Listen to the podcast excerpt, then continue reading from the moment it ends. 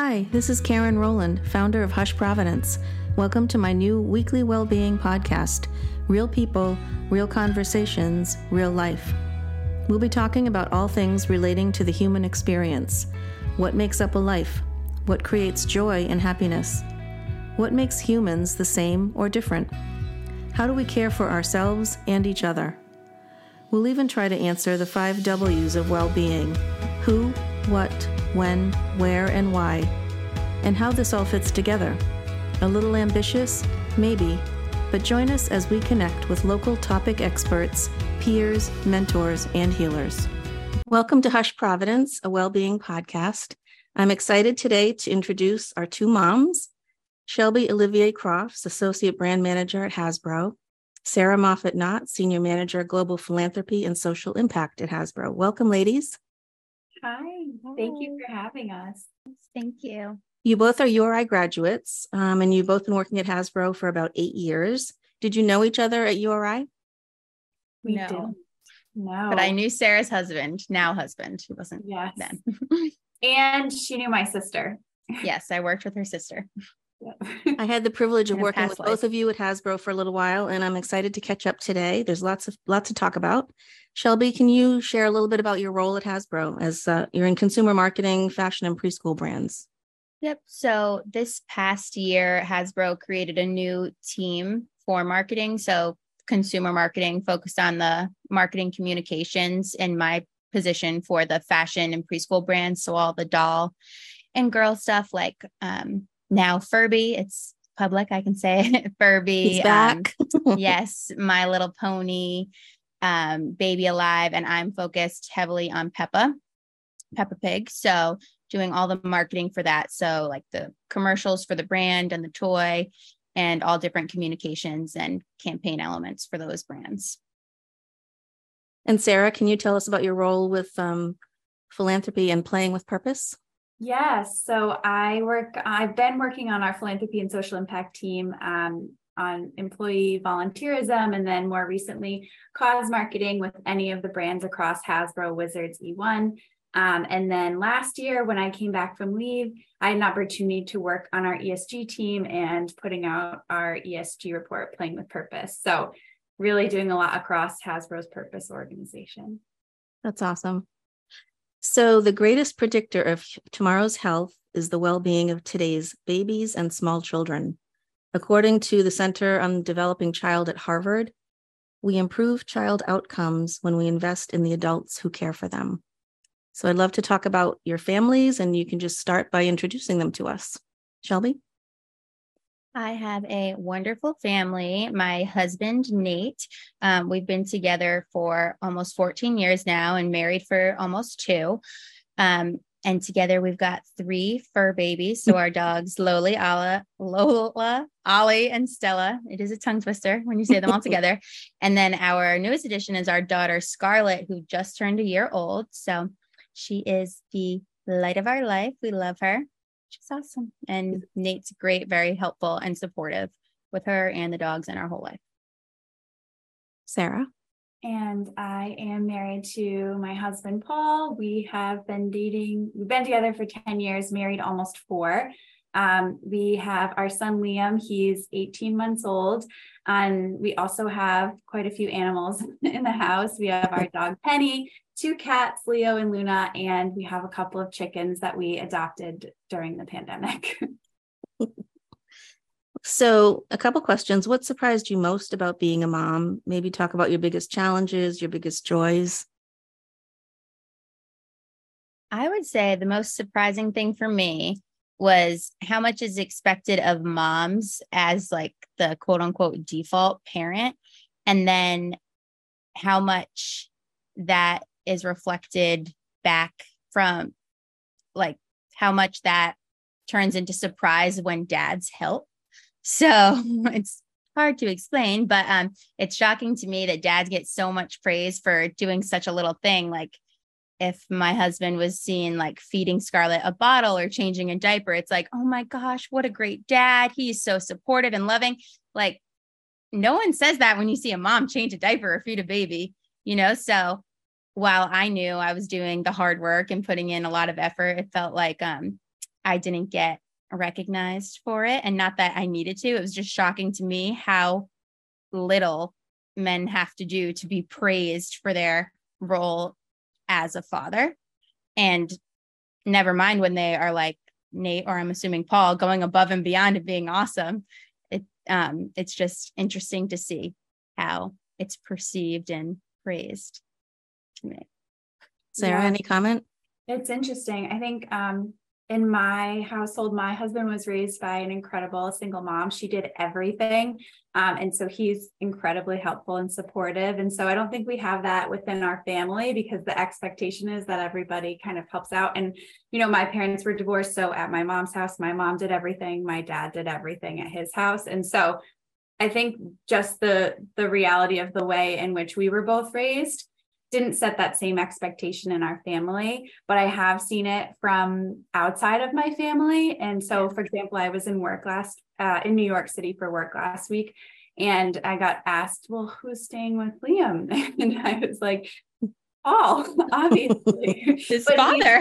He's, he's traveled a ton, and I've never gotten that question, so it just no interesting. Yeah, and it's I will say it's not from my family. They expect um we were both raised by single mothers and they expect all the support you can get from a dad. But um, that traveling thing cracks me up for sure because I took a week away for work and it was like, oh, how are you doing that? Like, how are you managing? Where's Scarlett? Who's taking care of her? Um, and then just the concept, like you always hear working moms, no one calls dads working dads. It's just, and it's expected for them to work just like it's expected for moms to do the caretaking. But now we live in a world where moms also have to work. Some men also have to do caretaking. Mm-hmm.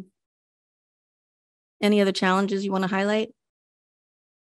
The sleep for me, I mean, everyone talks about how much you have to function on no sleep, but my son just did not sleep through the night for over a year. And so I just was so blindsided by how hard that was.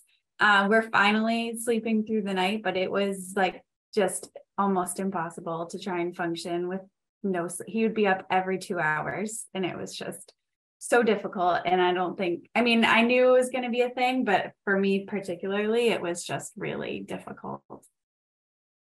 That's Shelby. an extreme though for over a year, not more yeah. than two hours. So I give you a lot of credit for getting through it. And look at you, you're thriving.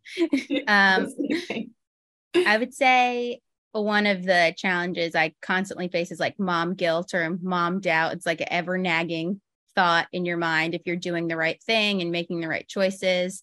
Um, like, am I teaching Scarlett enough so that she'll develop appropriately? Should I stay home and spend more time with her? Like, should I not be focused on my career so that way I can have a better relationship for her and be the primary caretaker? But if I don't send her to daycare, will she actually learn and be social and all of that? I think no matter what choice you make and what you do, whether it's the big decisions or the day to day of what you're feeding your kid, like you're always like, oh, is this right? How is this going to affect them? And you sometimes forget you have to do also what's right for you and what's good for your sanity and your well being um, because you just make yourself sick over all the choices. So there's so many choices. That's yeah, I, I don't think I thought about how many choices there were going to be in the first year of like, oh, you know, how will you feed them and how will you introduce solids and what will be the caretaking schedule? There's just how will you sleep train, all these things. And I think yeah. you and I are similar in that we're both kind of perfectionists. And um, you, a lot of it is the pressure that we put on ourselves, but also some of it is external and societal. I ended up taking a break from social media just because I didn't want to look at all of the mom TikToks and Instagrams and reels. I just wanted to have a social media free summer and kind of enjoy our lives and take a break from it.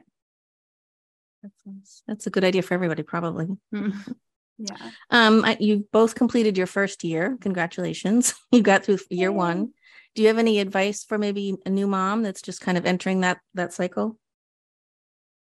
I think it's so important to think about your village and mm-hmm. lean on people for support, whether it's, you know, the first couple of nights of needing someone to come in so you can nap during the day. If it's support, if you decide to breastfeed with support with that, just really building a community of people that you can lean on and support because you shouldn't have to do it all. And we're one of the few cultures that does kind of put it all on the mom. Like in other cultures, you're seeing multi generational families or the community comes together to help raise the kid. And I think you sort of have to DIY your village, you know, here, but I think it's so important. I would say my biggest tip is um, just know that no matter what you do, nothing can prepare you for it other than doing it. Um, it's like, hmm. what do they say? Baptism by fire. Like you're just thrown into it, and that's how you learn. And it's different for everyone. So, what works for one baby or one mom and dad's not going to work for every single baby and parent. So, I think um, you just have to give yourself grace and patience, as hard as it is, to um, give yourself the time and space to figure out what's going to work for your family and know that eventually you will figure it out and you will have peace and um, a calm, happy household will come back to you. I love that. And now a shout out to our sponsor, the Good Seed Market, 138 Central Avenue, Seekonk, Massachusetts. Started in 1989 by three friends with a goal of creating a neighborhood market offering simple, natural, organic products for a healthy lifestyle. Now a member of the independent Natural Foods Retailer Association, our friends at the Good Seed are offering our listeners a 10% discount on their first purchase just by mentioning Hush Providence. The Good Seed Market, a place where ideas can grow. So, being from a different generation, Shelby, I think I actually went to school with your mother. We went to Katharine Gibbs together 100 years ago. Um, but that was sort of in the 70s, was probably the start of um, women getting back into the workforce, being career minded, trying to look for that work life balance um, situation. And now, fast forward, we're still in the whole Me Too Me Too movement. Um, there's some glass ceilings that are being broken, but there's still sort of is the mind shift actually happening? I don't know if you saw the new Barbie movie. I think we talked about that a few minutes ago, but I recommend it because there's a lot of great messaging in there. It's a little weird, but it's also amazing. Um, but you're representing the next generation in this whole crazy experiment of gender roles. So even though we touched on a little bit uh, a few minutes ago, do you think that we as women can actually achieve a healthy balance and boundaries with intention? Do you see a shift? I see a shift, but I also think we're not fully there yet. I think sometimes I feel like I'm expected to parent like I'm not working, and I'm expected to work like I'm not a parent. And part of it is pressure that I put on myself, but I do find it really difficult to maintain the boundaries, even with the intention. Yeah, I couldn't agree more. I think Sarah said it perfectly. And I think it's a societal mindset, a personal values thing. And also, um, I think our country needs like the programs and the resources and expectations to do so, like extending maternity leave and paternity leave and equal parental leave and things like that. Um, I think other countries do it well. And then it does just what you were saying, Karen, takes care of the people that are raising the children in a really great way that allows society and our youngest people to grow up healthy and strong and mindful. That's a good segue into work. And so you're both doing hybrid work, right? Your work schedules. So I would mm-hmm. imagine that's helpful. Um, yes. There's flexibility childcare? Can you speak to some of those things that maybe you're you have access to or the things that are important? Yeah, I think Hasbro is a place where you can have flexibility if you have open conversations with your manager and with HR. Um, I think pre COVID, I don't know how I would have done it because I live kind of far from the office and thinking about five days a week dropping off at daycare and at seven and picking him up it would be 6.30 at the earliest. He goes to bed at seven. So i would in reality get an hour most in the day if i was still working in the office five days a week. So i'm extremely grateful for the hybrid and um, the flex hours that we are offered. Yeah i second that. I take full advantage of the flex hours because i take Scarlett to and from her daycare, and then I work from home. And luckily, my daycare is very close to my house. So it's super convenient for me to go pick her up and then spend as much time as I can with her before she goes to bed. And thinking of going to the office every day, I just don't know how people did it, how they got out of their house and were ready and fed, and their kids were ready for the day and they were working by 8 a.m. I just, and I'm a morning person and that still blows my mind. So um, I'm very grateful to work from home most of the time and take advantage of those flex hours so that I can get those beginning and end of the day moments with Scarlett. Do you see that changing anytime soon, the whole hybrid work situation? I think it's hard to pull it back in. I think some companies are trying, but I think the benefits that you're seeing for employees. And I, I was listening to your um, episode with Allie yesterday and um, just talking about making work more human and really investing in the whole well being of uh, your workforce. And I think this is something that offers so much benefit to employees, especially working parents.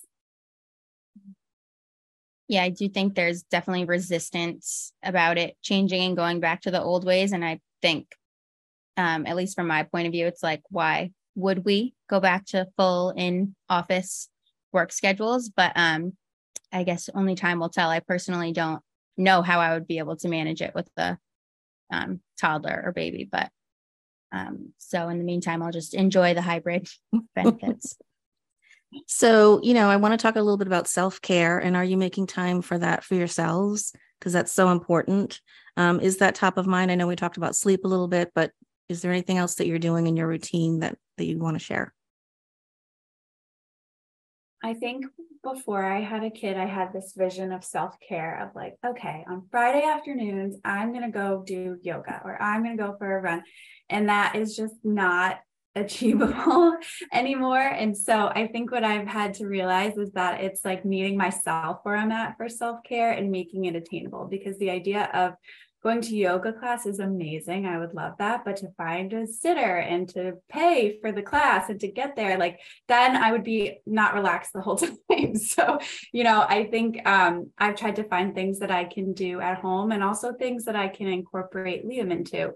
So whether that's like gardening or doing stuff in my house, um, I think that is giving me more peace of mind than trying to like achieve these self care goals that I had kind of framed up for myself prior. Yeah, I agree. I think like actual true what you consider self-care time like going and getting a mani pedi or whatever that has gone out the window for me um, but i try to make the most of like little micro joys like i'll walk to get scarlett from daycare because it's near my house so i have that walk there by myself and then walk together walk with her back home and that's really nice because i get a little me time outside get my body moving and then get to enjoy it with her on the way back and that's nice. And then um just the ability to say no when people ask you to do things whether that's um taking scarf somewhere for like someone's birthday party and it's an hour away and it'll totally ruin our schedule i give myself the freedom to say no we can't do that. I'm sorry just for my own sanity and well-being. And i think little things like that really go a long way in protecting our um, mindsets yeah, I agree. And just gratitude, you know, just at the end of the day, you know, listing three things that that can go a long way too. That's that's self-care in its own way. So it is. Yeah. And I, I think I had great role models in my my mom and my grandmother. My grandmother raised six kids, lived to 96. She was an incredible woman, but she always uh, was able to have sort of independent hobbies and values and a career. And that was not really the case back then. And I think having that as a role model has been really helpful to keep that a priority and show Liam that I have interests and I have a career and I'm not, I'm your mom. I'm so dedicated to being your mom, but I also am my own person too. And I want him to be his own person. Well, I really appreciate you guys taking the time today because I know that's a that's it means so much to me that you did that. Um, I hear the twos are even more fun than the ones. So, I mean, good luck with all of that. Buckle up. But I really appreciate you being here. Cheers to happy, healthy little ones. Thank you to our listeners. Until next time, be well. Thank you, friends. Thank you. Thank you. Thank you so much for listening to Hush Providence, a well-being podcast. This would not be possible without the incredible help from Jamie Farinella and Stephanie Whitehead on branding and logo concept, John Papa's endless generosity, David Davignon and Austin Lynch for their skilled technical expertise, and of course, our amazing guests and all of you, our listeners. Until next time, be well.